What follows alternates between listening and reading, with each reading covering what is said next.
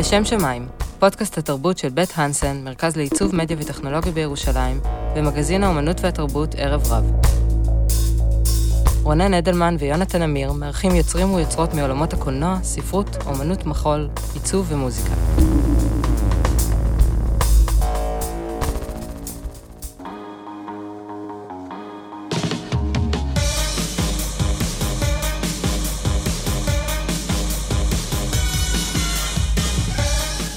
במאי הוא תסריטאי שהופיע באור הזרקורים כמעט בן לילה, כששתי יצירותיו הראשונות זכו באהדת הקהל ובפרסים יוקרתיים.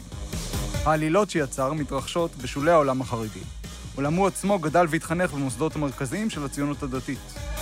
לצד עבודה באתרי צילום וחדרי עריכה, הוא לומד ומלמד את תורתו של רבי נחמן מברסלב במשך שנים רבות, ומקפיד לבקר באומן מדי שנה.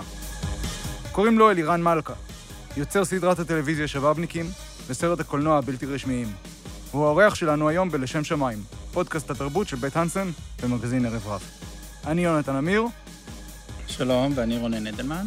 שלום אלירן מלכה. שלום, שלום. אנחנו נתחיל בהיום. הבנו שאתה ממש עורך, או מסיים לערוך, את העונה השנייה של שבאבניקים. אה, ממש, ממש בימים אלה אנחנו לקראת החצי השני, כלומר, סליחה, אנחנו בעצם בחצי השני של אה, הסדרה, יש לנו שלושה חדרי עריכה. אה, ויש לנו 16 פרקים השנה, זה יותר מהעונה הראשונה, ואנחנו כבר די רואים את הסוף, וזה נהדר. מה קורה? באמת?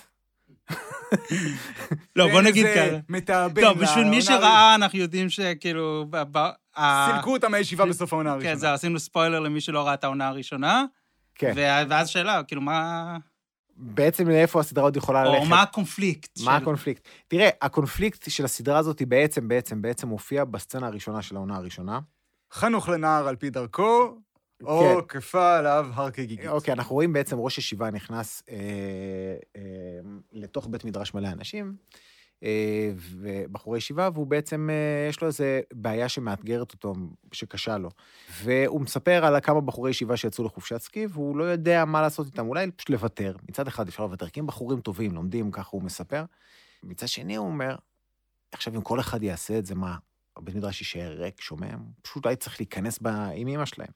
ובעצם הוא, הוא שם את שני השיטות החינוכיות שיש אחת מול השנייה, והוא מתלבט, ו, ואז הוא לא מצליח לענות מסיבה מסוימת, הוא לא מצליח לענות על התשובה לשאלה, והוא מתלבט בינו לבין עצמו, האם לתת להם, תשחרר להם, או כמו שיונתן אמר, לכפות עליהם הר כגיגית, ומניח את שני השיטות האלה, והוא לא מצליח לענות ה, את התשובה לשאלה, אבל בעצם בשאלה עצמה, הוא מניח את הקריטריון לכל הסדרה. עכשיו, כל מי שראה את הסדרה מבין שבעצם הראש הישיבה הזה הוא לא כל כך קשור למה שקורה בשאר העונה. אה, זה התפקיד האחרון שעשה מיכה לוינסון, שנפטר חצי שנה אחר כך, ועשה אותו בחן ובכישרון רב. סימבולי קצת. אה, כן, סימבולי קצת. אה, והוא עשה, זה מישהו בסדר גודל כזה שבא לתפקיד אחד, של סצנה אחת, זה מאוד נדיר. אבל היה לנו מאוד מאוד חשוב להשקיע בסצנה הזאת, כי בעצם מאיפשהו היא הניחה את כל התשובות שיהיו, היא, היא שואלת שאלה, שכל הפרקים של הסדרה הם סוג של תשובות לשאלה הזאת. יש אדם שהוא נמצא מצד אחד עם יד אחת בבית מדרש, ומצד שני בתרבות המערבית, והוא קרוע. כל תרבות לוקחת אותו, מושכת אותו לכיוון שלה, ומכאן מגיע המושג של החרדי המודרני. והסדרה היא אוסף התשובות שנעות על הסקאלה בין, אה, בין קיצוניות אחת לקיצוניות שנייה וכל הגוונים שיש באמצע. לכן, מה שאני בעצם רוצה להגיד, שגם בעונה השנייה הזאת וגם בעונה השלישית, רביעית, חמישית, 35, בעצם כולם יהיו תשובות לשאלה שהוא שאל על החבר'ה האלה עם החופשת סקי. זו השאלה שלך בעצם. אה, כן, כן, באיזשהו מקום כן. כלומר, אה, הרבה שואלים למה בעצם מישהו, אה, ואם אני גונב לך את השאלות אחר כך, אז אני כבר אקדים אותך, למה מישהו דתי-לאומי בעצם כותב על בחורי ישיבה חרדים? אני חושב שבבסיס אני מרגיש מאוד מאוד דומה, כלומר, אה, יש בי אלמנטים מאוד חילוניים ויש בי אלמנטים מאוד דתיים, ואני כאילו חי ומנסה לג'נגל בין כל הצדדים האלה. נראה לי שאני מרגיש מאוד מאוד דומה לזה. אתה יודע, זה שאין לי את החליפה ואין לי את הכובע ואין לי את החולצה הלבנה. אבל נראה לי שבתמצית של ההוויה אני מרגיש אותו דבר. ואחד הגיבורים של השבאבניקים, של הסדרה, אבינועם, די בהתחלה אומר משהו כמו, אנחנו צריכים להראות להם שאנחנו בעלי בית, או אנחנו שייכים לפה, שיקבלו אותנו. אנחנו, אנחנו חלק מהמשחק. אני רוצה להיות חלק מהמשחק, ככה הוא מרגיש. זה משהו שגם אתה אומר באיזשהו מקום? אמ, בוודאי, כאילו, תראה, בהקשר אחר, אני יכול להגיד על הבלתי רשמי, אולי נדבר שם, אבל כשאני גדלתי זה לא היה מובן, זה לא היה מובן מאליו שיש יוצר טלוויזיה דתי. אני לא יודע כמה היו כאלה לפני כן. אני חושב שחלק מה, מהעשייה של הסדרה עצמה זה, זה פעולה דומה. אף פעם לא רציתי לעשות סירות שהן לקהל מסוים, שהן לנישה מסוימת של זה. אולי אפשר להקצין, אולי ש... אני, אני אדבר ברבים עכשיו, שגדלנו, היה צריך לעשות איזה סוג של בחירה. או שאתה בוחר את התרבות המערבית, חילונית, הישראלית הזאת, מצד אחד אריק איינשטיין, מצד אחד, לא יודע, מרדכי בן דוד, משהו כזה. לא היה לך את השולי רנד. נכון. או את ישי ריבו, או... גם שולי רנד זה דוגמה מעניינת, כי שולי רנד הוא חוזר בתשובה, הוא, הוא, זה, זה מודל הוא אחר. הוא היה פשוט שחקן תיאטרון. הוא היה, כן, נכון. הוא, הוא כן, התחיל... אבל יש לו גם אלבום נהדר שכולם, כן, ששמים, מהעשור האחרון. שמשמיעים בגלי צה"ל. ודאי, זה, זה ודאי. אה, כן, כן, כן, אתה צודק, זה משהו שקורה, זה התפתחות, נראה לי גם התפתחות של העולם, התפתחות טבעית. היום כשאתה נכנס, ל, לא יודע, למשרדים של הוט, אז אתה רואה הרבה יוצרים שהם מהפריפריה, על כל גווניה, הפריפריה נדבר על פריפריה חברתית, או... או מבחינת מקום, או מבחינת uh, שיוך. Uh, וזה נראה לי מעשה מבורך בכלל, באופן כללי. אבל זה הדרייב שלך, גם לבוא עם, עם האמירה הזאת, להגיד, אנחנו פה, אנחנו... זה, העולם הזה, הדתי, חרדי, העולם האמונה צריך להיות חלק מהתרבות הכללית. תראה, אני אגיד לך משהו שאני מאמין בו. הדרך לעשות יצירה לא טובה, זה להיות מונע מתוך drive מאוד מאוד uh, מודע. כשאתה קם בבוקר ואתה אומר, אני רוצה לתקוע דגל בהוט ולעשות סדרה דווקא לזה, אז אתה, אתה תעשה טעו, הרבה טעויות. אתה צריך שזה יהיה לך במודעות מאחורה של הראש, אוקיי? זה לא יכול להניע אותך כשאתה קם לכתוב. כשאתה קם לכתוב, אתה צריך לאהוב את הכתיבה, אתה צריך לאהוב את הקולנוע, אתה צריך לאהוב את הטלוויזיה, אתה צריך לאהוב את הדבר בפני עצמו, ואתה צריך להיות אדם מכוון בפנים. אבל כשאתה בא לתקוע דגל, בדרך כלל זה הבסיס ליצירות לא טובות. אבל בכל זאת, כתבת, או התראיינת, אמרת, יש קהילה חרדית, היא מוצגת בצורה מזעזעת. עד עכשיו חילוני, יוצר, היה מדבר עם הצרכן החילוני של אותה סדרה או סרט. עכשיו זה לא ככה, אבל אתה בעצמך לא חרדי, וחלק גדול מהשחקנים, בוודאי בשבאבניקים, הם חילונים אה, תל אביבים, זאת אומרת, זה לא שהשתנה פה משהו מאוד מהותי שהחרדים מספרים את הסיפור שלהם. אתה בכל זאת כן אומר, הנה, אני רוצה לספר את הסיפור החרדי, ולא דרך העין המבט החילוני, ואתה עושה את זה דרך מבט מגשר של מישהו מכיפה סרוגה עם שחקנים חילונים. אה, תראה, אם אתה שואל למה אין מספיק יצירות על הציונות דתית-לאומית, זו שאלה אחרת, לא, מאוד, עכשיו... מאוד okay. אוקיי. עמוקה, שאפשר גם להתייחס גם אליה. Mm-hmm. בבסיס, שוב, אתה לא שואל שאלה על היצירה ש... שיש לך, אתה מפתח אובססיה כלפיה, כלומר, mm-hmm. אתה...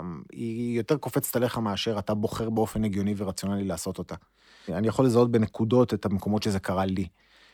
ואני מרגיש שזה דווקא בסדר, אתה מבין? אני... לא, זה שאני... זה לא לרעתי זה שאני לא בא מתוך החברה. זה לא לרעתי. זה דווקא מאוד מאוד הגיוני, כי בעצם זה שאני לא בא מתוכה, זה לא מחייב אותי להיות כל הזמן במגננה עליה או לשמור. אני כאילו, אתה יודע, אני, אני כביכול מהאו"ם. למרות שיש לי איזה נטיית לב למה אני צריך מבחינת המעמד של הסדרה לעשות כאן. Mm-hmm. לפני שצילמנו את העונה הראשונה, אז בעצם לקחנו את כל התסריטים ונתנו אותם לקרוא לבחורי ישיבה. לקחתי כמה בחורי ישיבה, נתתי להם לקרוא. הם, היה להם תחושה שאני מביא להם תסריטים מזויפים. זה היה הבסיס, כלומר, לשיחה בינינו, הם, הייתה, הם היו אצלי בבית. מחוסר אמון? כן, מחוסר אמון. כלומר, השאלה שלהם הייתה ככה, למה שבעצם מישהו בטלוויזיה, ההם, שם, מעבר להרים, יעשה עלינו סדרה שבה אנחנו הכוכבים המגניבים, הדבר הכי טוב שיש... אה, זה. והם חשבו שאני עשיתי להם איזו גרסה מרוככת של התסריטים. היה להם איזה חוסר אמון. החוסר אמון הזה הוא תוצאה של אה, ניסיון, של עשרות שנים שבהם הם מרגישים שעושים את היצירות מעליהם. וזה בעיניי חטא ענק. כלומר, אנחנו משתמשים בהם בגלל שהם מייצרים איזה קונפליקט מאוד מאוד מובנה שנוח לתסריטאי לעשות, אבל הם בעצם יש סיפור, הם, הם סיפור הרבה יותר מורכב והרבה יותר עמוק. אני חושב שגם לכן אה, לקח לסדרה הרבה שנים להימכר. אז, אז אולי, אנחנו באמת התחלנו בה עכשיו, אבל אני רוצה רגע לחזור. אה, וב-2017, אה, נדמה לי, יצא שבאבניקים, נכון? ב-2018, כמה חודשים אחר כך, mm-hmm. יצא הבלתי רשמיים. בדרך כלל כשאנחנו מראיינים פה אדם שעשה כמה דברים, אז אנחנו רואים איזושהי התפתחות. הוא השתתף בתפקיד זוטר בהצגה, הוא הקליט איזה סינגל, תערוכות קבוצתיות, כל מיני דברים כאלה, ולאט לאט נבנה הדבר. אה, אלירן מלכה פרץ בן לילה והפך להיות אחד השמות החמים, כשבעצם לפני ארבע שנים הוא היה צלם חתונות שמתרוצץ ממקום למקום כדי לפרנס את אה, ששת ילדיו. אז מה קרה עד הרגע הזה? אה, אני, אין, אין, אין לי ממש תשובות לשאלות האלה, אתה יודע, זה לא שאני יודע למה זה קרה ככה. מה קרה טכנית? אני סיימתי לימודי, כלומר, ב-2005 התחלתי לימודי קולנוע, סיימתי אותם ב-2010, זה בא ביחד עם המעבר שלי לירושלים, זה מעבר שמאוד שינה את התודעה שלי, נראה לי. זה גם היה ביחד עם היציאה שלי מהישיבה. למדתי בישיבה, הייתי גם בכולל. אתה יכול רגע להתעכב על זה? מה, מה, זה- איך ירושלים שינה את התודעה שלך? או, ירושלים היא, אתה יודע, היא, היא חייזר בעולם. כלומר, אמ, אחת הסיבות ליצירה של הסדרה זה בעצם אה, זה שאלירן מבין שיש חרדים שהם לא מה שמאכילים אותו בידיעות. אה, אתה אומר לפני זה לא הכרת. לא, ברור שלא, כמו כל בן אדם נורמלי. אה, כשהגעתי לכאן, אז פתאום עשיתי, אה, אתה יודע, מנוי בחדר כושר בגבעת שאול, שהוא נפרד, חדר כושר של בחורי ישיבות, שנקרא בשם המדהים קושר ג'ים.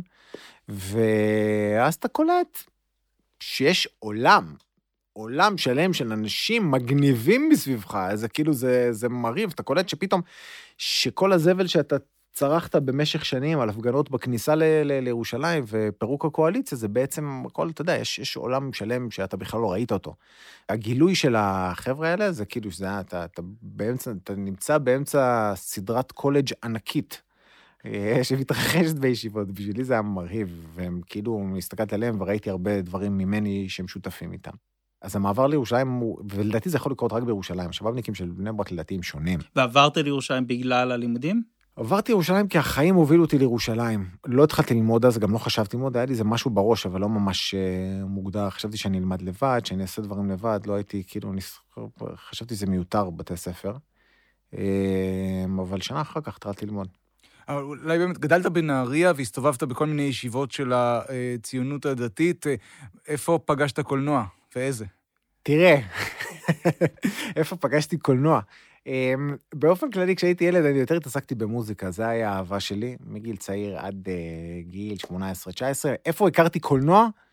Um, אני חושב שבתקופת הישיבה, בתקופת הישיבה היה, כאילו התחלתי לראות סרטים. פתאום הדבר הזה התחיל לדבר אליי. ויש לי איזה כל מיני חוויות מלראות את האיש שלא היה שם, של האחים כהן, שלוש פעמים בשבוע אחד בקולנוע, ומאוד להתרגש ממנו. וזהו, זה, זה כאילו הרגיש לי... אמ, אתה לא יודע, אתה, שוב, אתה, אתה לא יודע למה משהו בוחר אותך. יש איזו הרגשה, אבל שלא יודע, שגדלת סרטי גנגסטרים, ודה נירו, טרנטינו, וזה כאילו התחושה שאני מקווה. ממה שאני ראיתי.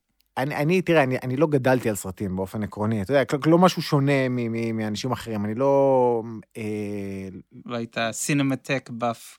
לא, ממש לא. אני חושב שכשאתה מגיע לבית ספר לקולנוע, אתה יכול לזהות את שני סוגי האנשים שנמצאים שם. אתה רואה את האנשים שמאוד אוהבים את האחים דרדן ואת הגל הצרפתי, ואת אלה שבאו בגלל אינדיאנה ג'ונס ואיטי. אני הייתי מאינדיאנה ג'ונס, מהז'אנר של אינדיאנה ג'ונס. אני, אני באתי בגלל הפאן, אתה מבין? התלהבתי מלראות סטדיקה. כאילו, זה, זה, היה, זה, זה, זה היה העולם ש, ש, שגדלתי עליו. כלומר, זה עולם של שעשוע בבסיס שלו. לא התחלתי מאיזו אמירה ענקית. זה מעניין, אני קראתי ביקורת על הבלתי רשמיים, ובכותרת נכתב שזה סרט בורקס שמתחפש לסקורסזה, וחשבתי שהמבקר כתב עקיצה, אבל זה בעצם אה, מחמאה לגמרי. כן, היו כמה כותרות כאלה, היו כמה זה. אני חושב שעצם השיפוט שלו כסרט בורקס היה נראה לי כאילו שהוא לא מאמין לדמויות שיש להם חיים בפני עצמם, אלא מתוך uh, הייצוג האומנותי שהוא מכיר בהיסטוריה של הקולנוע הישראלי. אנשים חיים ומגיבים. אם הוא רוצה להגיד שיש משחק לא טוב, הוא יכול לכתוב שיש משחק לא טוב. הביטוי של הסרט בורקס כמשהו, זה לא, אני חושב שסרט בורקס זה הקונפליקט של הספרד... הספרדים, מזרחים מול האשכנזים, שהאשכנזים הם הרעים והספרדים בת... ככה אני הבנתי את האמירה סרט בורקס. זה רק מחדד עוד יותר את השאלה מה הקשר של זה לבלתי רשמיים. אני חושב שכל מי שרואה את הבלתי רשמיים מבין שהאשכנזים הם לא הרעים כאן. להפך, זה דיון פנים, פנים מזרחי, שבו הרע שמעיף אותו זה בעצם המזרחי עצמו. גם זה רע וגם אלה רעים, אני לא יודע. אתה לא, הצנת הפתיחה, אתה יודע. יש, יש, בסדר. השמות האשכנזים נזרקים על ימין ועל שמאל, ו...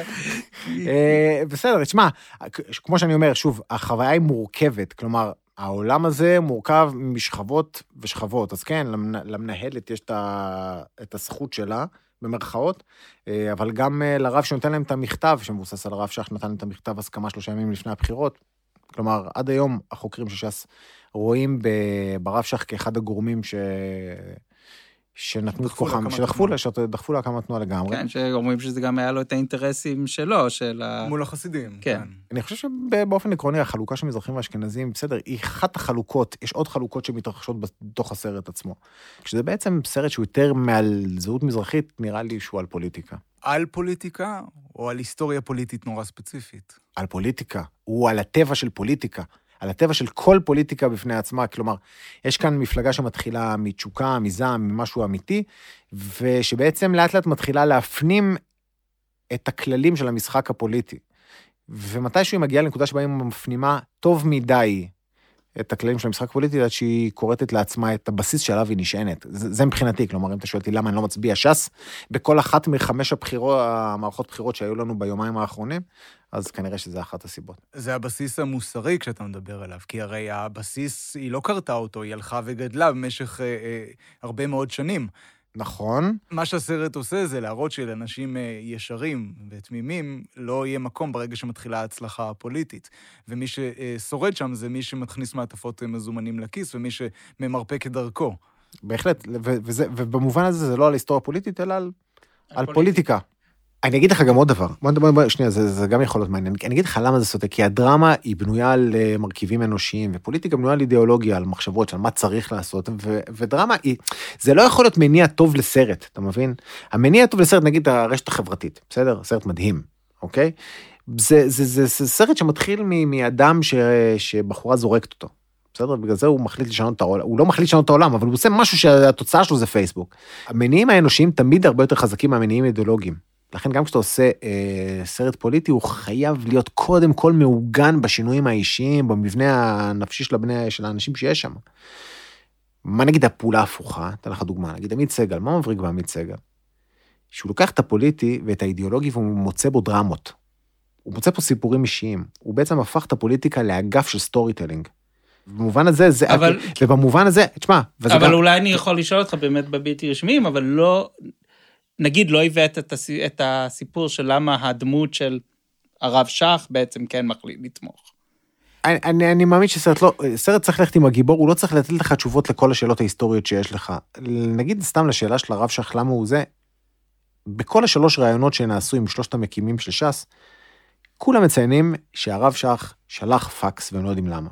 אף אחד לא יודע למה. כאילו, כאילו פקס הגיע לתוך, לתוך הלשכה שלהם שלושה ימים לפני הבחירות, וזה כאילו, זה, זה, אתה יודע, זה משהו שקרה כזה. אה, וזה בסדר שהוא יישאר ככה. זה בסדר שהוא יישאר ככה. למה הוא עשה את זה? יש הרבה תיאוריות למה הוא רצה לחזק את ש"ס ולמה לא. כי הוא הרגיש שכבר בשלב הזה הוא רק יאבד, כי, הם יצביעו רק להם. אבל, אה, אבל אה, בסדר, אני, לא, אני לא, לא בטוח שהסרט צריך לענות על האמת ההיסטורית, אחרת הייתי עושה סרט יהודי, אני חושב, לא? לא, כן, בסדר. אני, אני חושב ש... אנחנו מזהים אומנות פוליטית עם, אה, קצת עם אה, קמפיינים. ולכן אה, בקמפיין צריך סלוגן, צריך סיסמה, ובאמת אומנות שנראית כמו סיסמה אחת, היא בדרך היא באמת שטוחה, כמו שאמרת, היא קצת משעממת. להגיד שאין תפיסת עולם פוליטית בעבודות, בכל העבודות, בוודאי בעבודות שלך, זה נראה לי לא נכון, זה פשוט באמת לא מצומצם לסוגיה הספציפית הזאת. לא לחלוטין, כן. אני חושב ששב"בניקים זה סדרה סופר סופר סופר פוליטית. אין, אין, אין יותר פוליט ממנה, הפרק בשדה מוקשים הוא פרק פוליטי. עזוב, אנחנו לא מדברים פוליטי מתוך 120 חברי כנסת, מדברים פוליטי במובן של המשמעות החברתית של החרדים שיש. זה פרק שיש בו חייל, יש בו בחור בתוך אותו שדה מוקשים, יש פה, יש בו המון אבל גם דיונים. הקונפליקט הבסיסי שמלווה את כל הסדרה ביחס בין המסורת והמודרנה, וביחס לימוד ל- ו- ולעומת ביטול תורה או מנוחה. אה, זאת אומרת, הכל, הכל זה חלק מפוליטיקה של העולם החרדי, וההאחזות של, הניסיון של ההאחזות של העולם החרדי אה, אה, בלימודים ובאורח החיים שהם מזהים כמסורתי, אה, לעומת הפיתויים שנמצאים בחוץ. זאת אומרת, זה הכל חלק מאיזה עולם פוליטי שרוכש. לא, אני מסכים, אני חייב, הפוליטיקה היא נותנת משמעות לדרמה כדי להניע אותה. הרצון שאני אבוא בתור יוצר ויפסוק בין החייל לבין הבחור שנמצא בתוך השדה מוקשים, אותי זה לא מעניין.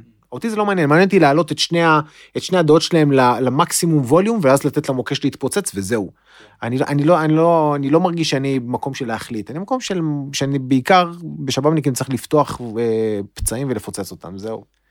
אני יודע שהתנגדת לשאלה על drive, כי אמרתי זה, אבל בכל זאת, אתה אמרת, לקח לי המון זמן שיקנו את הסדרה הזאת. מהמם. מעבר לזה שזה המון זמן. למה? פשוט כי האמנתי, זה מה שיביא לי הצלחה? או... תשמע, זו שאלה מצוינת, למה? באמת, אה, אה, כאילו, תראה, קוראים לנו לשם שמיים, כאילו זה... הבנתי, אז בוא נלך על השמיים, אתה אומר. בוא, בוא, אה, הס- הסיטואציה היא מאוד מוז- מוזרה. אני מסיים את הבית ספר לקולנוע ואני מתחיל לכתוב, בסדר? אוקיי. כי אני חושב שאני צריך לעשות סדרה. ואני כאילו חושב על, על, על כמה כוח צריך לזה, אבל זה, זה, זה סיטואציה שלא קל להיות בה, בגלל שאתה אדם בן 32, אתה עם משפחה, עם ילדים, אתה עובד... אה, בוא נגיד שבתור צלם חתונות אני לא הייתי אחד הכי מצליחים בעולם, כן? אה, כאילו, זה היה עבודה... גם העבודה ידע, ידעה כלפיי שאני, שהיא זמנית. וכל הזמן אתה כותב, אתה עובד על סדרה. עכשיו, תחשוב, אתה עומד מול אנשים שכאילו אתה עם, עם ילדים וזה, ואתה עובד על... מה, מה זה עובד על סדרה? כאילו, זה הדבר הכי... כן. זה, כמו, זה, זה כמעט כמו כותב רומן. כן, זה כמעט אימוני, כאילו, אתה מבין, זה כאילו חסר אחריות, זה... אני, אני חושב ש, שצריך ברגעים האלה להיות מאוד מאוד מאמין במה שאתה עושה, כי אין, אין כוח אחר שיכול לעניין אותך. לפעמים אתה צריך להיות קצת, אה, לשים לידך אנשים נכונים שאומרים לך קולות טובים בתוך הראש, ומאוד להאמין שזה יקרה. זכיתי שהיה לי גם את היוצר שותף, המפיק אה, דני פארן, זיכרונו לברכה, שנפטר לפני שנתיים, אה, וגם את אשתי, שמאוד מאוד כנראה קלטה את זה עוד לפניי. וזהו, ברגע שאתה הולך עם, עם, עם הקולות האלה, אז... אמ, אני לא, אני לא יודע אם יש הבטחה, אבל זה לפחות נותן לך איזו אמונה בדרך, אתה מבין? וזו דרך מאוד מאוד ארוכה. מאוד מאוד ארוכה. אתה צריך לעמוד, כלומר, אני אסביר את החוויה הבסיסית. אתה כותב משהו שאתה בעיניך הוא כל כך מבריק, הוא כל כך אדיר ומצחיק ועמוק וזה, ואז אתה בא לגוף שידור כלשהו, ואתה כאילו, אתה, אתה אפילו לא מצליח למצוא את המילים לגשר על הפער ביניכם. אתה יודע, זה כאילו, זה בסוף נופל על שאלות, האם זה קומדיה כמו הסדרה הזאתי, כמו הסדרה הזאתי, או בראש שלהם אתה צריך להיות כמו הקומדיה הזאתי או כמו הקומדיה הזאתי, כל מיני ניואנסים שהם באמת הם חסרי משמעות ל, ל, למוצר הזה. זהו, וזה זה סוג של דברים שאתה צריך גם לדעת מתישהו להילחם על שלך, ומתישהו גם לדעת שזה תור. כמו תור לאופה, אתה מחכה. אתה מחכה ואתה מאמין שמתישהו זה יקרה, והאסימון ייפול ויהיה רגע נכון, והסדרה תקבל את המקום שלה.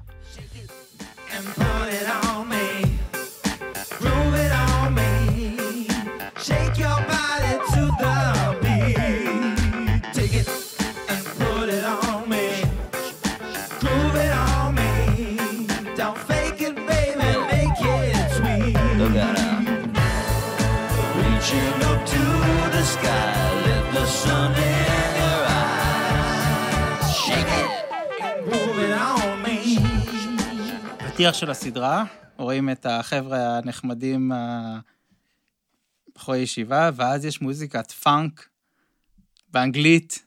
כאילו, אתה יודע, כשעשו צרוגים, שמו את ארז לב-ארי, זה היה ברור. נכון. זה לא רק בשבאבניקים, לא רק בפרק הראשון. לא, לאורך כל מה שאתה עושה. תראה, בשבאבניקים אפשר להגיד אה, הרבה דברים לפני שהייתה הסדרה, לפני שנכתב ממנה משהו, היה פסקול. כמו טרנטינו. כן.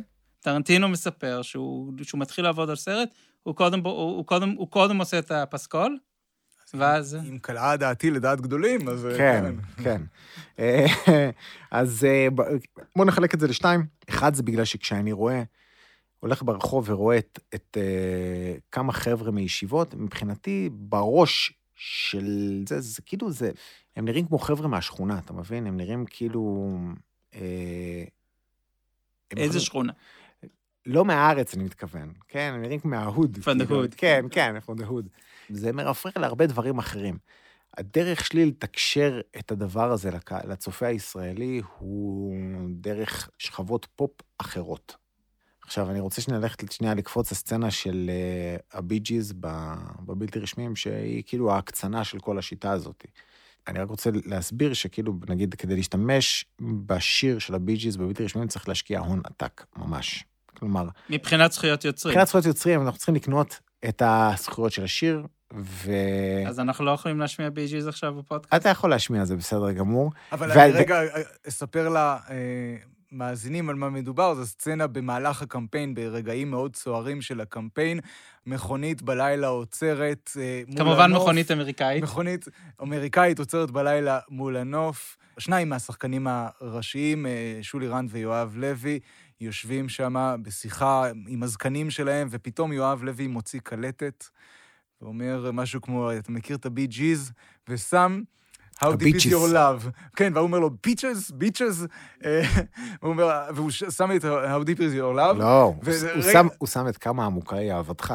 כמה. עמוקה היא אהבתך, כן, אה, אה, ורגע מאוד רומנטי, כאילו, הזוי לגמרי, אה, ביחס לכל מה שקרה לפני כן בסרט. הם יושבים ומקשיבים לשיר הזה. מול הנוף הלילי של ירושלים. ויש משהו, זה, תראה, בכל ההקרנות שהייתי, זה תמיד הרגע שיש בו איזה נתק בראש לצופה. זה כאילו, זה לא קשור לו. עכשיו, שוב, אני רוצה שניה לחזור, כי זה... כי רגע, התחלת להגיד על הזכויות יוצרים. על הזכויות יוצרים, כן. כדי, כדי לשת, לעשות את הסצנה הזאת, צריך לקנות מחברי הביג'יס את הזכויות. חברי הביג'יס צריכים לקרוא את הסצנה הזאת ולאשר אותה. כלומר, כש... היה רגע בהיסטוריה של האנושות, ששלושת חברי הביג'יס ישבו בחדר וקראו את הסצנה הזאת. וכשאני מנסה תמיד ברגעים קשים להיזכר ב... אני, אני כאילו מעלה את הסצנה הזאת בדעתי, והיא כאילו מאוד משעשעת אותי. והעניין זה שבסוף, אני אגיד לך למה אני עושה את זה. אה, אה, אה, מדינת ישראל היא מדינה מאוד מאוד קטנה. אנשים חיים עם הייצוג של האנשים שמולם, ואיתו הם נעים ופועלים במרחב. כלומר, אני אסביר, במילים יותר פשוטות, כשאדם קונה כרטיס לסרט הבלתי רשמיים שקורה בתשע וחצי, והוא בשמונה חוזר, רואה את החדשות, הוא בא אוטומטית עם אה, רגש מסוים למפלגה הזאת ובא איתו לקולנוע. ומבחינתי הצופה הישראלי הגיע עם מינוס הזדהות לסרט עוד לפני שהסרט התחיל להיות מוקרן. יש משהו, נגיד, בגדלים של ארה"ב שמאפשר, ל... שאתה יכול לצאת מזה בזול. כאילו, יש עכשיו, נגיד, ניקח עכשיו את כל הסדרות של ארה"ב, יש כמה נשיאים. יש כמה במקביל, כל רגע יכולים להיות איזה חמש-שש נשיאי ארה"ב. אחד יהיה שחור, אחד יהיה אישה, אחד יהיה אינדיאני, אחד יהיה זה, אחד יהיה זה, והכל כאילו, יש משהו בגודל של המדינה שמאפשר לא לקשר בין הנשיא בפועל לבין הדימויים שיש בטלוויזיה. אצלנו אין. אם תעשה עכשיו סדרה לראש הממשלה, אין אפשרות אחרת שזה יהיה מישהו אחר, אתה מבין מה אני מתכוון? המרחק בין הדימוי לבין המציאות הוא מילימטרי. הוא מילימטרי, הוא כמעט לא קיים. ו, וזה הבעיה שאני, אה, כבמאי, מתמודד איתה. אנשים באים לראות סדרה על בחורי ישיבה, יש להם image בראש שאני עכשיו צריך להילחם איתו. הדרך שלי להתמודד על זה היא לספר אגדות. אגדות במובן הכי פשוט. בשביל זה אני צריך לעשות פעולות הטעיה. אם תשים לב לפתיח של הבלתי רשמיים, ישר שמעת מוזיקת פאנק הזאת של שי צברי. ישר, בדקה השנייה. ואז פתאום אתה בראש שלך, זה זורק אותך, עזוב אותך, אחי. אתה באת לראות סרט על ש"ס, חשבת שאתה תראה כאן את אריה דרעי ואת הרב עובדיה ומסדרונות הכנסת וחליפות בשחור ולבן, אבל עזוב אותך, עכשיו אתה הולך לראות סרט אה, שוד משנות ה-70 אמריקאי.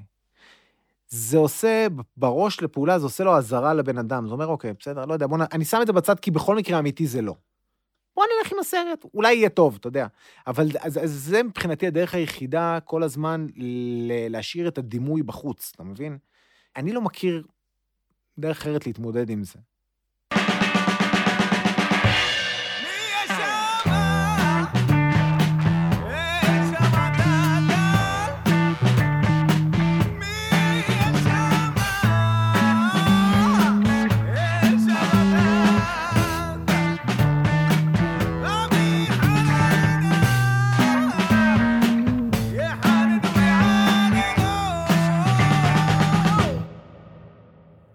האגדות הללו לוקחות אותי לשאלה איפה רבי נחמן אה, מופיע בעבודה שלך. לא הייתי מוכן לשאלה הזאת, זה לא היה כתוב בשאלה, סתם.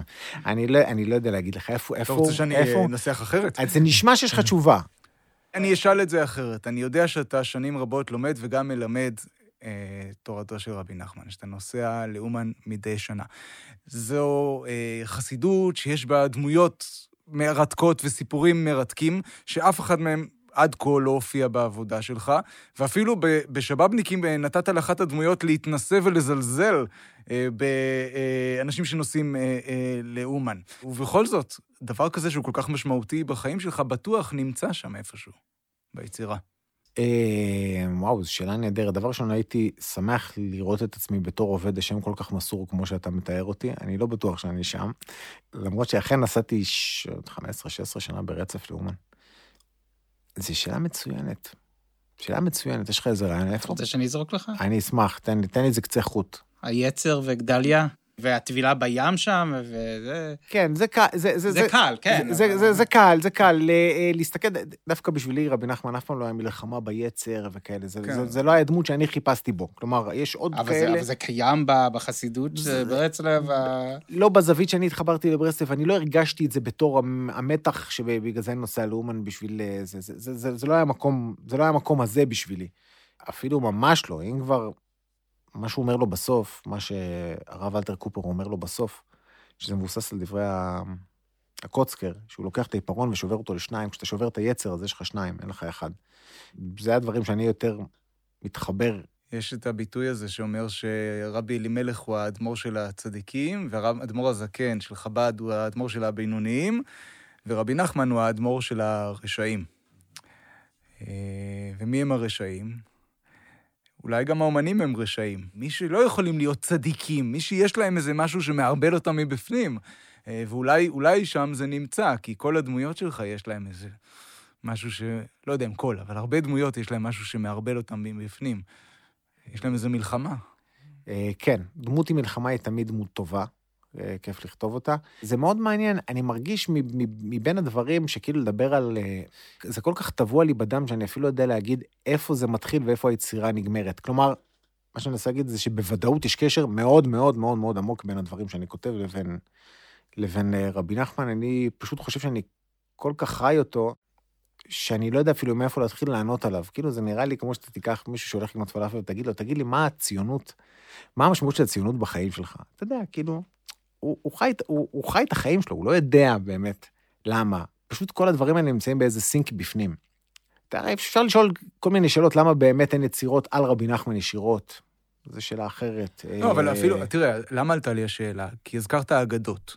כן. רבי נחמן באיזשהו שלב הפסיק לכתוב את הדרשות, את ה... לא לכתוב, להגיד את הדרשות, תורות. ועבר אה, את התורות, ועבר אה, לכתוב סיפורים. סיפורים. למה הוא עושה את זה? כוח של הסיפור, אין, אין כמו הכוח של הסיפור.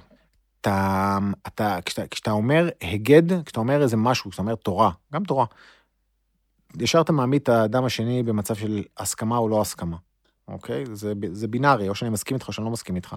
כשמישהו מספר את החוויה האישית שלו, גם אם אתה לא מסכים עם מה שהוא אומר, אתה לא יכול להתנגד לחוויה שלו. הכוח של הסיפור הוא כמעט, אה, הוא כמעט אינסופי. המקום של ההזדהות והחוויה הוא... תראה, בפרק 11 של העונה הראשונה, פרק 10 של העונה הראשונה, גדליה ששרף שלט נתפס על ידי השוטרת. ואז הוא עושה איזה סוג של היפוך בהתוודות שלו בפניה, לאורך כל מה שראינו אותו מכל העונה, ואז הוא אומר, אני זה זה שמוטרד. והיה לי איזו חשיבה ש... שאנשים יקפצו על זה, שזה יהיה, שזה יעורר מהומות, הוא שורף שלט של בחורה, יש שם, הוא עושה, הוא עושה דברים ואנחנו גם מצדיקים את המעשה הזה אחר כך. אבל איפשהו, הכוח של הסיפור הוא חזק יותר. אתה מבין? ברגע שאתה עובר את, את החוויה עם האדם, לא בפרק 10, אתה מתחיל אותו בפרק 1, מהפגישה הלא מוצלחת שיש לו בסצנה השנייה, אוקיי? שהוא יושב מול בחורה וזה היה דייט ה-34 שלו, ו, ואתה רואה שהבן אדם הזה הוא לא, הוא, לא, הוא, לא, הוא לא בסינק, הוא באאוט בנושא הזה, כאילו יש בו משהו שמאוד מבולבל בנושא הזה, אתה הולך איתו את כל החוויה הזאת עד שאתה מגיע לזה, שהוא בצר לו, הוא שורף את השלט שיש לו. את השלט של הבחורה הזאת מעל בגין, ואחר כך הוא נתפס לזה, אז אתה כאילו, אתה עובר איתו את כל החוויה, גם אם בראש שלך אתה יודע שזה מעשה מזעזע, אתה מסכים למעשה הזה. זה נראה לי כוח של סיפור, הוא יותר חזק מהכל. באמת, כשאתה שומע את הסיפור של בן אדם, אתה לא יכול להתנגד אליו. מה אתה תגיד, אני לא מסכים לסיפור שלך? אז הסיפור זה הניגון. הסיפור זה הניגון? סיפור זה גם ניגון, כן. וזה גם הסרטי גנגסטרים, שאנחנו כמובן מזדהים איתם. גם ידוע שחלק גדול מהגנגסטרים היו חסידים. אבל זה בדיוק העניין, בסיפור. אנחנו כאילו, אתה יודע, אנחנו, אנחנו אוהבים סרטים של אנשים שעושים דברים שאסור להם לעשות. נכון, נכון. אתה צודק, זו הבחנה יפה, כן.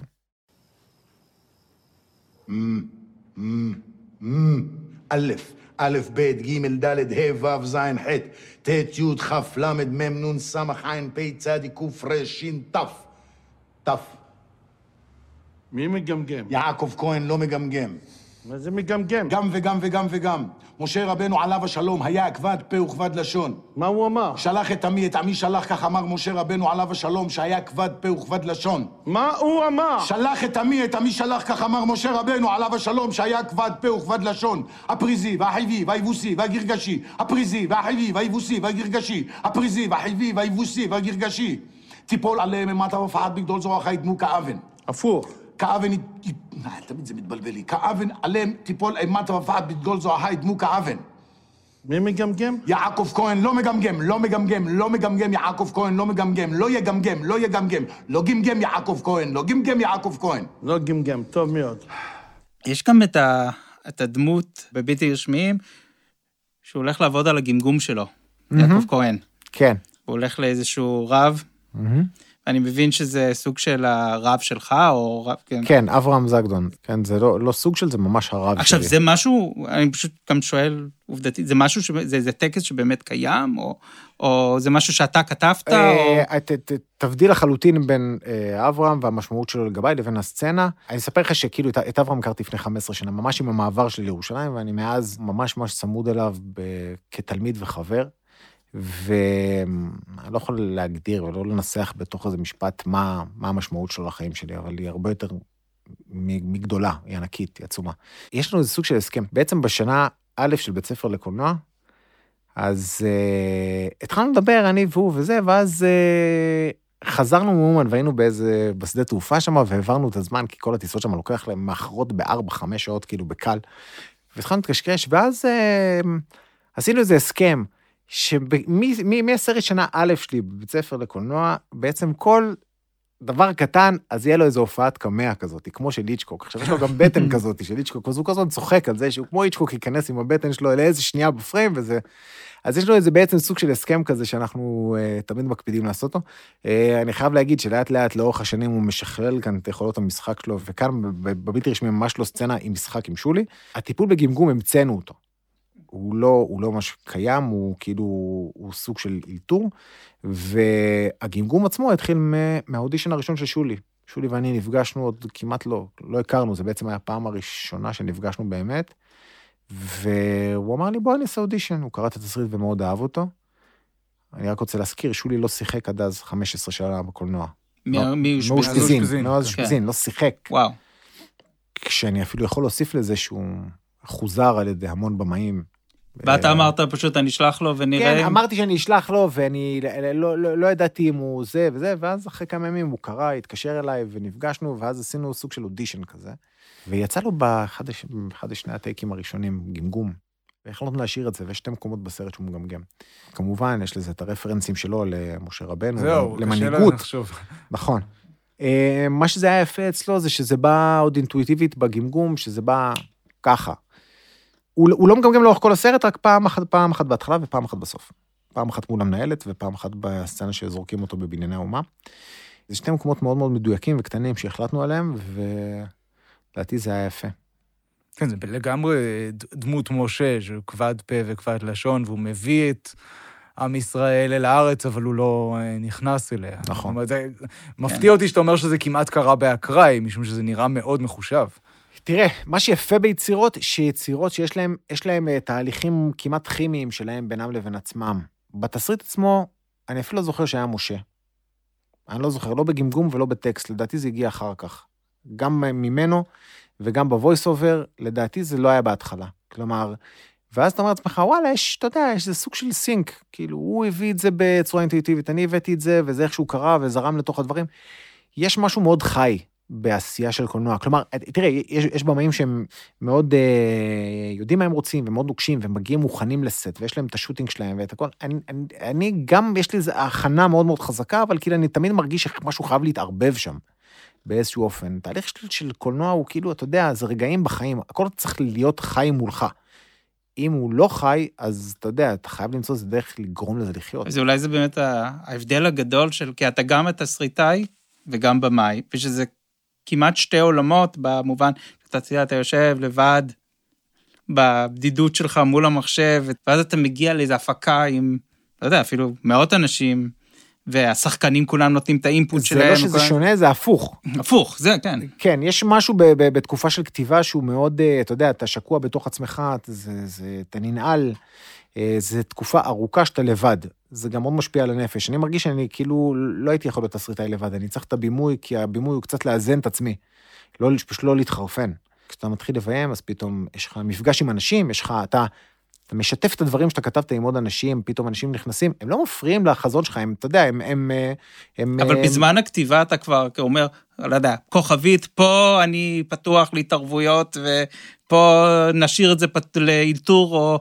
לא, זה, זה ממש אה, תקשורת אה, עם אנשים, זה ממש תקשורת עם אנשים, כל רעיון אה, הוא לגופו, אין לי, איזה, אין לי איזה מדד מאוד מאוד גדול, זה פשוט צריך להיות, להביא את האנשים שאתה מרגיש שהם נכונים לפרויקט, ושהם, ושהאנרגיות של העשייה שלכם הן נכונות, ושאתם משדרים על אותו תדר. זה באמת, תראה, תחשוב נגיד על בימוי שחקנים. בימוי שחקנים זה כמעט אחד הדברים הכי... אי אפשר ללמד את זה, באמת, זה כאילו, זה מאוד... אי אפשר לתפוס את זה, מה זה משחק טוב, מה זה משחק לא טוב, איך אפשר לכוון שחקן לתוך משחק טוב. זה דברים שהם כמעט, הם אך ורק על תקשורת. אתה מבין? אני צריך שיהיה לי עם השחקנים תקשורת טובה, שאנחנו נבין על, על, על מה אנחנו מדברים, ושיש רצון טוב, ושיש אנרגיות טובות, ושהסט לא מופרע, ושאין עצבים, ושאין לחץ אה, בזמן, כשיש לחץ בזמן, תמיד. ואיכשהו כל הדברים האלה בסוף מתנקזים לעשייה נכונה. זה מה שמאוד מאוד יפה בעשייה של המגונר, כי אתה צריך לקחת רגע ולהחיות אותו. הוא תמיד יכול לחיות מר... ממקום אחר, אתה מבין? מהצילום, ממשהו בסאונד, ממשהו במשחק.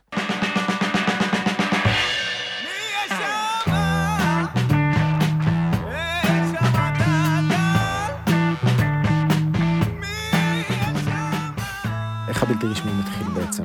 אני פעם פיתחתי אה, סדרה לטלוויזיה על החיים של הרב עובדיה. בעזרת השם זה משהו שאני אעשה בשנים הקרובות.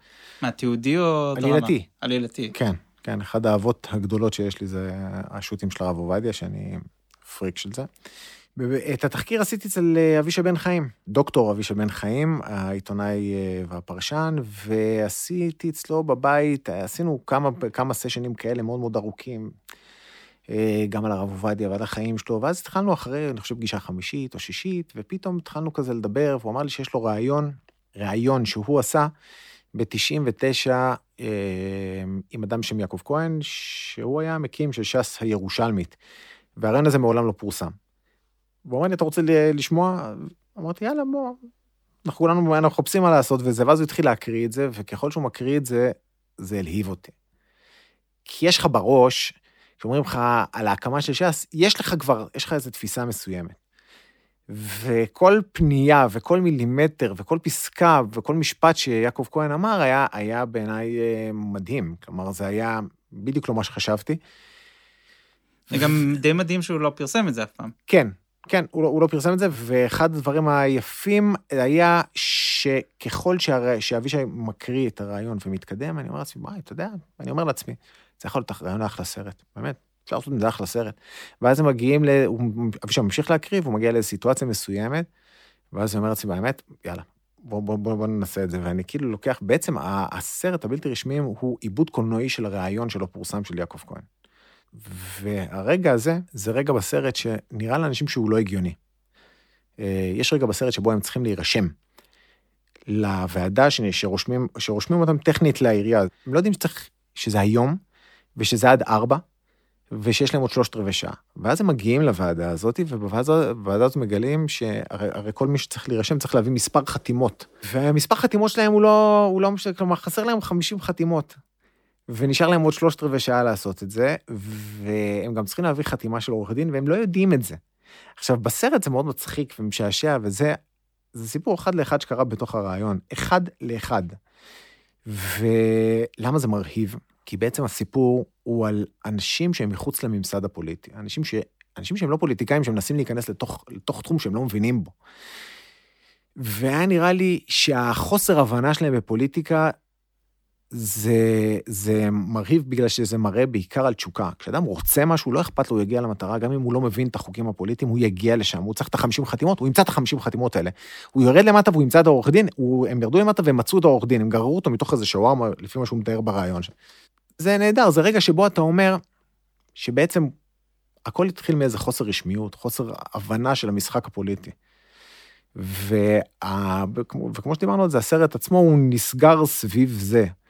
הם מפנימים את החוקים הפוליטיים, מפנימים אותם טוב מדי. ויש, אתה יודע, יש אפילו כלל כזה בתסריטאות, שהגיבור תמיד צריך להתחיל להשתנות מההתחלה ועד הסוף של הסרט. המסע שהוא עובר. המסע שהוא עובר לפי עשרת אלפים מהספרים של התסריטאות בעולם. מה שמאוד מיוחד בבלתי רשמיים זה שיעקב כהן לא עובר שינוי. כלומר, יעקב כהן נשאר. מההתחלה ועד הסוף, אותו אדם, מה שמשתנה זה כל מה שסובב אותו. הם מפנימים מאוד את החוקים הפוליטיים. לסרט יש אה, נקודה שבה הם עוברים מהמגרש של העירייה למגרש של הכנסת, מ-83 ל-84, ויש שם כל מיני שינויים. כלומר, ב-84 כבר יש הרבה פחות בדיחות. המוזיקה משתנה. אנשים לא שמים לב לזה, אבל הדמות של יואב לוי, שלפני שנייה הוא היה בביצ'יז, והיה לו חליפה חומה מרהיבה כזאת, והוא נראה כאילו יצא מסרט של אה, סקורסזה, טרנטינו, או מה שלא תבחרו, פתאום לבוש כמו חרדי. לא אמרנו על זה שום מילה. השינוי קרה. יעקב כהן פשוט לא מצליח לראות אותו. אנשים מסביבו משתנים, המעטפות מתחילות להגיע, גם הארכיטקטורה משתנה.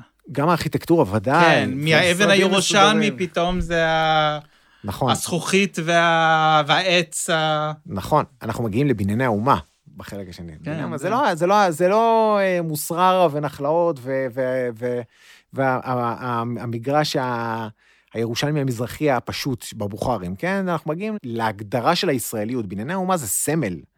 ש"ס הקפידה לעשות את הכנסים שלהם בבנייני האומה, ביד אליהו, בסמלים ישראלים. וזה זה, זה בעיניי השינוי שהמפלגה עוברת, ויעקב כהן נשאר באותו מקום. כלומר, ולכן באיזשהו מקום הוא חותך החוצה. הבלתי רשמי זה סיפור על, על החוסר רשמיות, זה, זה, זה מה שריתק אותי. כלומר, כשאתה עושה אה, סרט על פוליטיקה ובתוכם יש לך אה, אה, אנשים שלא מבינים את החוקים, זה בעיניי אה, מנוע דרמטי מצוין. הופתעת מההתקבלות של הסרט? אה, באיזה מובן? אתה מספר סיפור שהוא מאוד מאוד ביקורתי על מפלגה מאוד מאוד מצליחה. אתה לוקח דמות שבאמת מתעקשת לא, לא להשתנות, היא נשארת כמו שהיא, והיא חוזרת גם ל, לעולם הקטן אה, שלה, ובסופו של דבר זה, זה היה סרט מאוד מאוד מצליח. תראה, אני, אני לא הופתעתי בגלל שזה סרט, בעיניי אני מרגיש שהוא סרט שיש בו, שהוא, שהוא מספר סיפור שאנשים חיפשו. כלומר, כולנו מכירים את ש"ס מהנקודה שבה הסרט נגמר. הסרט כולו מתעסק בשכבות הגיאולוגיות של ש"ס, לפני הרב עובדיה והרב דרעי, בהתחלה שלה, אוקיי? לפני, לפני מה שאנחנו מכירים. מה שכן הפתיע אותי זה הערב הקרנה הראשון שלו. ש... שהסרט פותח את פסטיבל ירושלים בבריכת הסולטן. עכשיו, אם סיפרתי לפני כן על ההגעה שלי לירושלים, אז אחת החוויות בתור סטודנט לקולנוע זה ללכת לסינמטק לפני 15 שנה. לפני 15 שנה הסינמטק היה מקדש, ואני עוד הייתי נהריאני בתודעה שלי. הכניסה שלי לשם הייתה כניסה. בהרבה מאוד חששות, אני לא הרגשתי שם בכלל בבית, הרגשתי שנכנס לשדה מוקשים, שמסתכלים עליי. אני נטע זר שם. מה היה סרטי הפתיחה של פסטיבל ירושלים? פסטיבל ירושלים זה ליה ון ליר, זה כאילו, זה, זה לא בליגה שלי. זה היה סרטים של מודובר. ופתאום, אתה יודע, אחרי, כאילו, אני זוכר אפילו בתור סטודנט, אחד הדברים שמאוד מאוד רציתי זה שסרט הגמר ייכנס לתחרות של וולגין, לסרט, לתחרות של סרטים קצרים בפסטיבל ירושלים. וזה היה סוג של טביעת רגל קטנה בתוך הדבר הזה. ופתאום, אתה יודע, אחרי כמה שנים, הסרט שלך פותח את הפסטיבל, כאילו שנה אחר כך היה פרזיטים, שהיה לפני זה, כאילו זה, זה מבחינתי, עזוב, זה לא רק בהישג ברמה האישית שלי, זה שמול 4,000 איש יש, סרט שפותח את פסטיבל ירושלים על ההקמה של ש"ס. זה שינוי, זה נהדר, זה כאילו, אה, זה זכות שהיא גדולה. מעבר לבאמת הצלחה מספרית כזאת, לראות את המסך הענק ואת אלפי האנשים, אני זוכר שכתבת, אה, למשל, אה, חבר כנסת מש"ס, שכתב לך שהוא לקח אותו, את עצמו ואת כל המשפחה שלו והביא לסרט. דווקא סרט שאתה מתאר בביקורתיות, זאת אומרת, מהרגע שההצלחה מתחילה, הסיאוב מתחיל, אה, הבלגנים, השחיתות מתחיל, הסיפורים שמלווים את המפלגה עד היום. הוא מצד אחד, אומר. יש, יש הרבה ביקורתיות על מה, מה שקרה ממנה, ומצד שני, וזו תגובה שקיבלתי המון מאנשים, שכאילו, אתה אומר, שאמרו לי, אתה יודע, אני בחיים, אני, זה, זה, זה, אני רחוק מש"ס, אבל כאילו, אתה יודע, אם הייתי רואה את זה, וואלה, פתאום, כשאתה רואה את הסרט, אני מרגיש שאני יכול להצביע אליהם. וזה כאילו, זה, זה בעיניי יפה, אתה מבין? אתה מתאהב בסיפור שלהם. אתה מתאהב בקצב שלהם, באנושיות שלהם, ב, ב, ב, בכל הדבר, במשפחתיות שלהם. אה, וגם אחר כך אתה אומר ביקורת על זה. אני לא חושב שזה... בסוף אתה נשאר עם צבע אחד. וזה גם הופץ בדרכים לא, לא רק בקולנועים הרגילים, זה הופץ בכל הארץ, בקרנות, שאתה היית גם הול- הולך אליהם. אמרת שהלכת לאיזה 100 קרנות, ואז אתה מדבר עם הקהל אחרי. אחד הדברים הכי כיפים שיש ליוצר, תראה, זה, זה, זה, זה לא ליוצר, זה... יש יוצרים שמשחררים את היצירה, ואתה יודע, עוברים ליצירה הבאה. אני מרגיש אחרי תקופה ארוכה שאתה כותב משהו ואתה מביים, אתה, לא יודע, אני צריך את זה, אישית. אה, לראות את הסרט דרך העיניים של אנשים אחרים.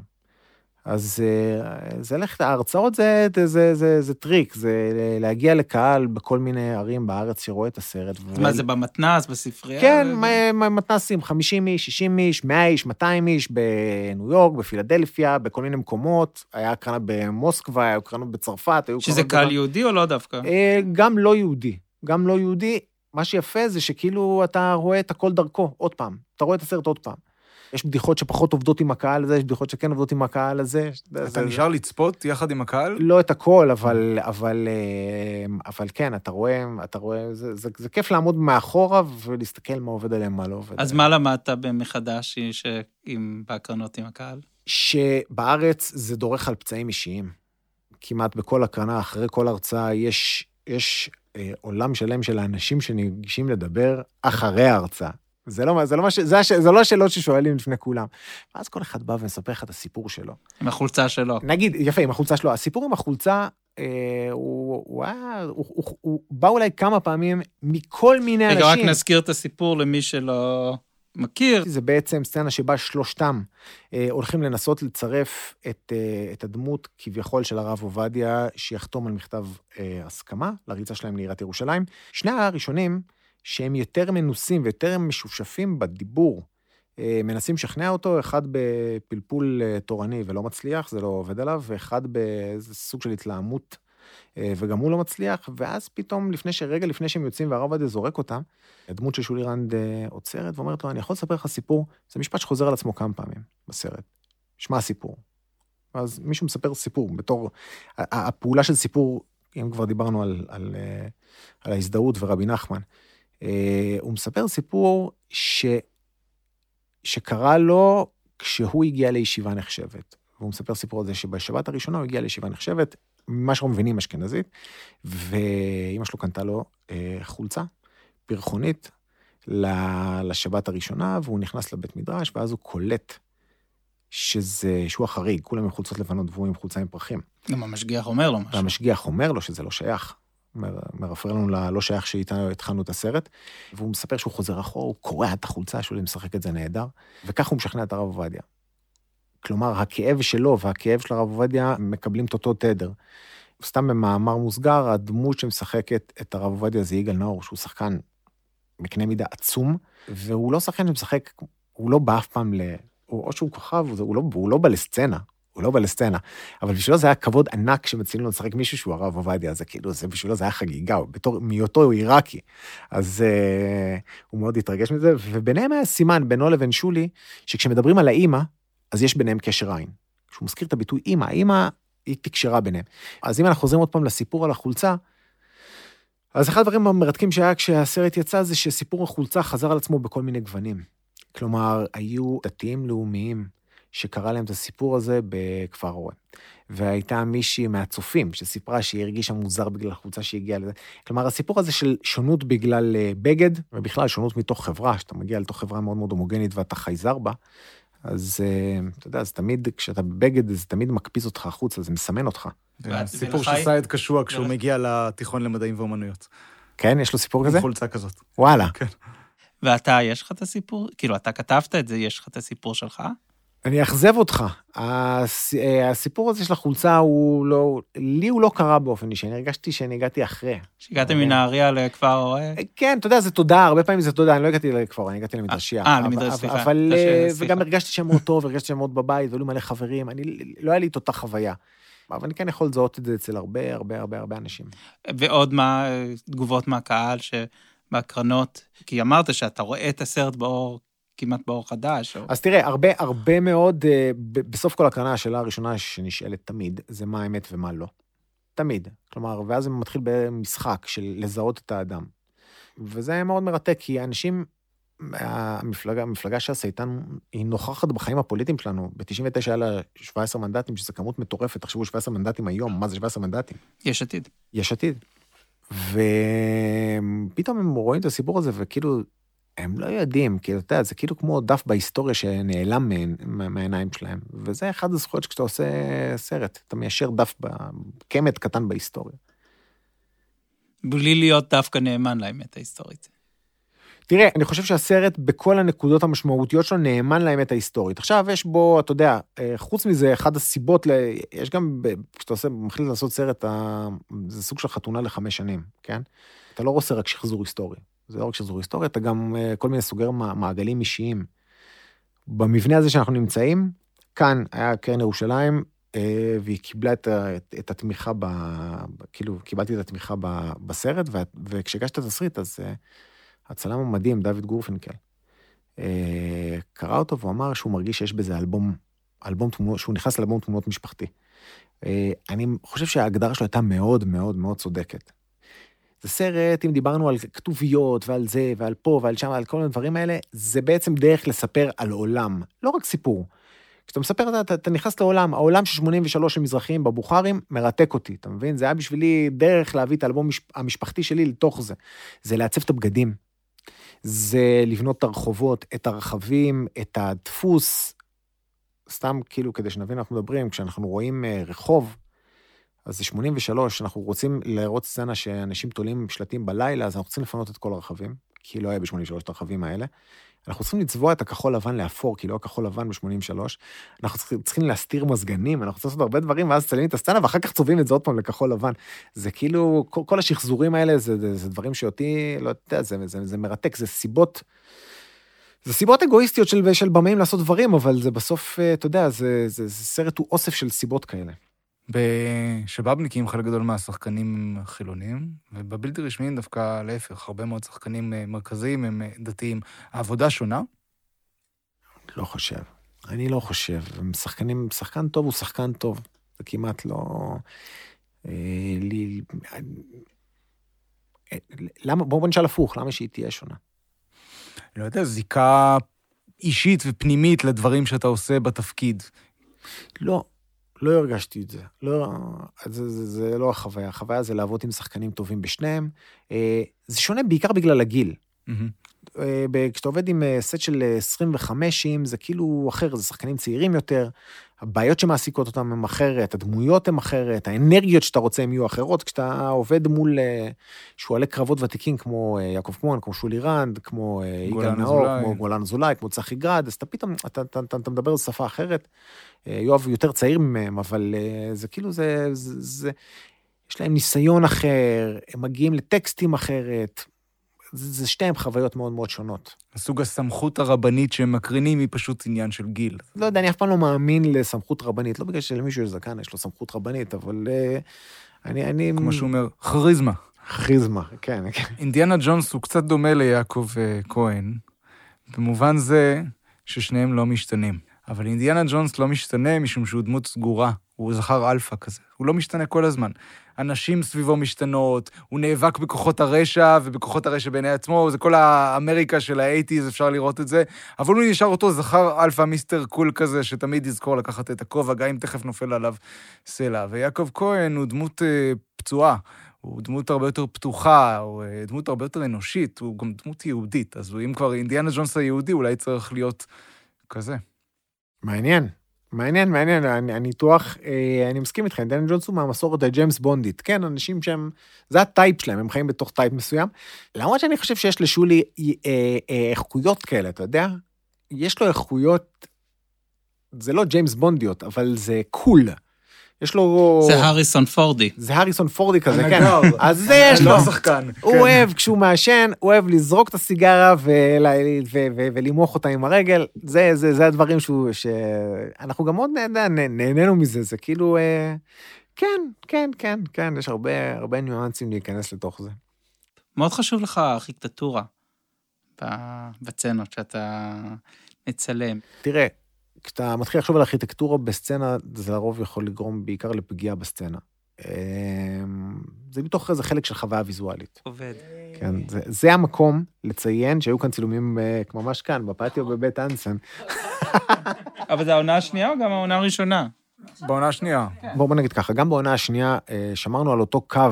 שב"בניקים היא סדרה, אה, קצת מתוקף היותה מוצר פופ, כאילו היא טיפה מוצר, קראו לה אמריקאי, אוקיי? אז, אז אתה שומר על איזושהי ויזואליות אמריקאית. הדירה שהם נמצאים בה בעונה השנייה היא דירה, היא דירה, כאילו, אתה, דירה ענקית, כאילו משהו אה, מרשים. את החצר של הישיבה שהם הולכים לעשות, צילמנו כאן בבית אנזן, שזה מקום גם מרשים מאוד, בגלל שיש בו ארכיטקטורה ישנה, ויש בו גם אלומיניום מודרני, ויש בו כל מיני, כאילו, הוא, הוא משלב ישן וחדש טוב. ונראה לי שזה קו, זה קו שאתה הולך איתו כל הזמן. הוא, לאו דווקא, כאילו, הוא מתאים למות, לשבאבניקים. הוא, לא, הוא לא איזה אובססיה אישית שלי מהארכיטקטורה. אה, אבל כן, חשובה ויזואליה, חשובה ויזואליה. שוב, זה כמו שחשובה הלבשה. זה לא, זה, לא, זה, זה, לא, זה לא יותר משנה מאשר, מאשר סוג העניבות. אנחנו משקיעים המון בעניבות שלהם, אתה יודע, בזה ש, שלכל אחד זה יהיה את הסקיני ברמה הנכונה שלו, אתה מבין? זה כאילו זה... בורסלינו. בורסלינו, אני לא אוהב שאני נשמע אומנים, אומן מדי, אבל, אבל זה כאילו, זה, זה כן, אבל תסלחו לי שנייה, מי שרוצה לטום אוזניים, זה הזמן. לפעמים זה שילוב של טקסטורות נוגדות, אתה מבין? כשאתה לוקח טקסטורה אחת שהיא כמו הרומנטיקה של האבן הירושלמית, ואתה שם עליה מוזיקה אלקטרונית של אופיר ליבוביץ', אז פתאום יש לך משהו חדש. זה משהו שמערבב אותך בראש, אתה מבין? ויוצר אצלך איזה קשב ליצירה. זה הדברים, אתה יודע, זה כל מיני מינונים לכאן או לכאן. אותי זה מרתק לשלב את הדברים האלה. זה אולי מה שתפס אותי בסצנה של ה... טיפול בגמגום בבלתי רשמיים, כשהוא בעצם עושה שילוב של אה, אה, חזרה על אה, מילים, על הברות, על פסוקים, אה, שהוא גם, גם קבלי וגם קלינאות תקשורת באותו זמן, ופתאום קפץ לי משהו כשראיתי את העבודה הזאת. כן, עכשיו, שולי ואני באמת המצאנו משהו כזה, כלומר, לא, לא היה טיפול בגמגום. העלינו, הבנו שחסר לו, כלומר, זה היה אפילו ביום השלמות שהגיע אחרי הצילומים, וגם אחרי שערכנו את רוב הסרט, והרגשנו שחסר לחזק לו את החוסר ביטחון לזה. אז המצאנו טיפול. כלומר, אמרנו, מה היה הטיפול של אותו אדם, כאילו, בזמן הזה? הוא לא הלך לקלינאי תקשורת, היה רב של השכונה, שהיה לו איזו סגולה מסוימת, שבה זה והוא אה, אה, החזיק לו את הסנטר, כן, בעל והוא... השם, כן. כן, סוג של בעל שם כזה. וזה היה מעגל, אה, סגירת מעגל, בגלל שזה גם היה הרב שלי, וזה היה נהדר לצלם את זה. סצנה מאוד מאוד מאוד מאוד יפה. יש בה משהו... בגלל המהירות של הטקסט ובגלל שהוא נאמר מהר, אה, אה, יש בזה משהו טקסי, זה כאילו, זה היה חזק, חזק.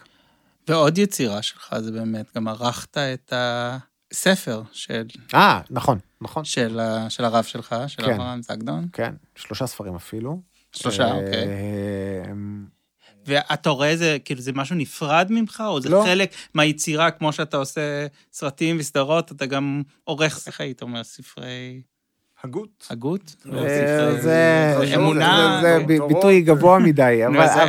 איך אתה מגדיר את זה? אני לא יודע להגיד, אני מגדיר את זה שאני מנסה למצות חוויית התלמיד שיש לי אה, בנוכחות של, כלומר, אני חי בנוכחות של צדיק. בסדר? זה החוויה הפנימית שלי ב-15 שנה האחרונות. הספר השלישי הוא כאילו תוצר של כל ההסתובבויות שהיו לי עם אברהם בשנים האחרונות, וזה העלה לי איזה שיחות ורעיונות מאוד מסוימים. שאני מרגיש שרציתי לכתוב אותם כדי שהם לא ילכו לאיבוד. סוג של רבי אה, נתן? אה, זה, זה שוב, זה, זה, זה, זה גדול מדי עליי להיכנס לתוך הנעליים האלה. בסדר, אז אנחנו בחברה טובה, אבל, אה, אבל כן, זה, זה, זה תשמע, כשאתה, כשאתה מרגיש שאתה ליד תופעה היסטורית, אתה רוצה לנצל את, את, את, את הזמן הזה ולא לא לאבד דברים. אני באמת חי באיזושהי אמונה, וזה קצת נוגד מה שכאילו, נגיד, יש כאן פודקאסט, אבל אני מרגיש שהספר הזה, הוא באיזשהו מקום יותר משמעותי מדברים אחרים שאני עושה. כן? כאילו, זה, זה התחושה ה... בכללים, אני מסתכל כל החיים שלי מלמעלה, אז כאילו, זה נראה לי יותר משמעותי. אז מה, מה אנחנו יכולים לצפות בעתיד, חוץ מהעונה השנייה שתכף יוצא, ו, ומשהו כמו הספר הזה גם יכול להפוך להיות סרט, או סדרה, או... אני, אני, שנים, אני שנים מתעסק בזה, באיך להפוך את זה. תגיד אולי קצת יותר מה זה הספר. הספר הזה, אה, שני הספרים הראשונים הם בעצם אה, סיכומים של שיעורים כל ספר הוא שישה שיעורים. שיעור אצל אה, אברהם אה, הוא חוויה שלוקחת באזור השבע, שמונה שעות. אם זה אומן, אם זה כאן, אם זה פה, זה כזה, זה, והרבה פעמים זה גם פשוט דיבורים שקרו בין, ה, בין הזמנים, פשוט בנוכחות, בלהסתובב איתו ביום-יום. אז מה, אתה מקליט ומתמלל, או...? לפעמים אני, אה, כן, מקליט. מקליט, יש עוד הרבה שמקליטים, יש אנשים פשוט שיושבים ומקליטים, ו, ו, וזה זה, זה שלהם. ו... והרבה פעמים אני פשוט נמצא לידו, ואם יש מפית, אני כותב את הרעיון ושומר אותו. זה כאילו רצון פשוט לשמור כל דיבור, שהוא לא ייעלם. זה התחושה שלי. איך, איך זה יתורגם ליצירה? כן, זו שאלה שמעסיקה אותי כל הזמן. אני פשוט מרגיש שזה כאילו כל כך אישי ואינטימי, שאני לא יודע אם זה באמת יצליח לעניין אנשים אחרים, אני לא יודע, אתה מבין? אני לא יודע. אבל זה, אם, אם הקדוש ברוך הוא יעזור לי, אני אצליח לתרגם את זה. אז אולי. אנחנו מצפים גם לזה וגם לסרט על הרב עובדיה. עוד, עוד, כן, בוא תגיד לי מה עוד. אני- to. כן. תראה, ה- ה- ו-30 עונות של ה... התחושה, התחושה הבסיסית שאני קם איתה, היא כזאתי.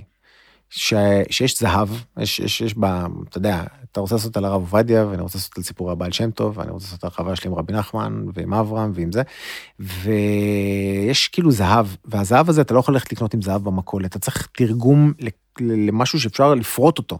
זה הפעולה של הסיפור, זה מה שאני מנסה לעשות אה, ביצירות שלי. אני מקווה שיהיה לי כוח להמשיך עם זה, אתה יודע, זה כאילו, זה...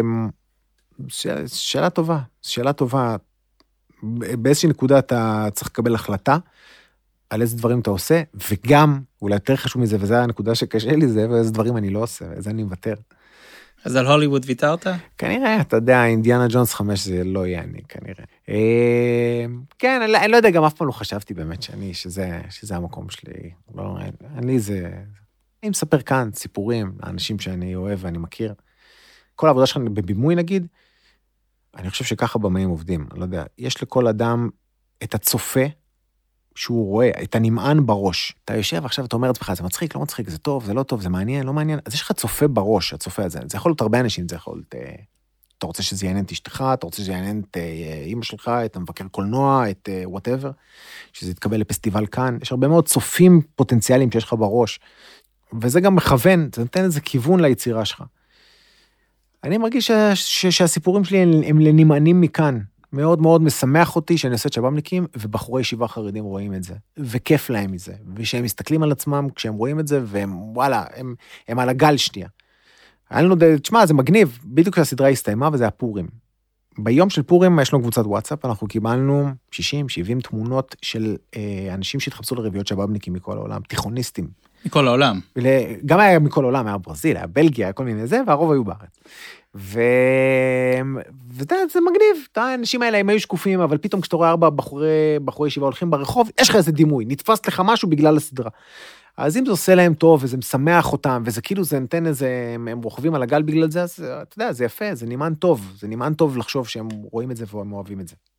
טוב, טוב, תודה תודה רבה. אלירן מלכה. תודה זה- רבה לכם.